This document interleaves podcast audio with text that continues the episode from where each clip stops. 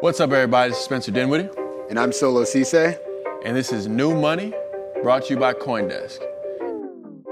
All I hear, go get the money. So I go get it. Hate means I do something right. So I'ma let 'em.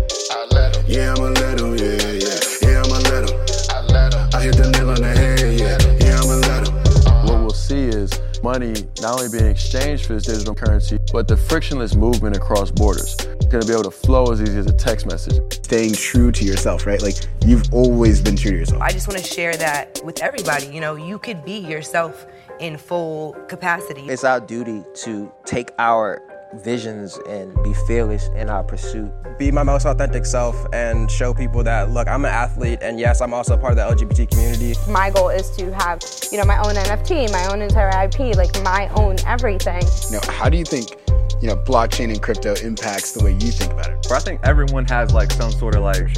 So like, uh, how'd you get into Bitcoin? It's like asking someone if they smoke. It's like, uh, it's like, yo, embracing where the world is going. And when the whole world shut down, we saw just how important tech was. It was more so of my style and the foods that I cooked that kind of pushed me.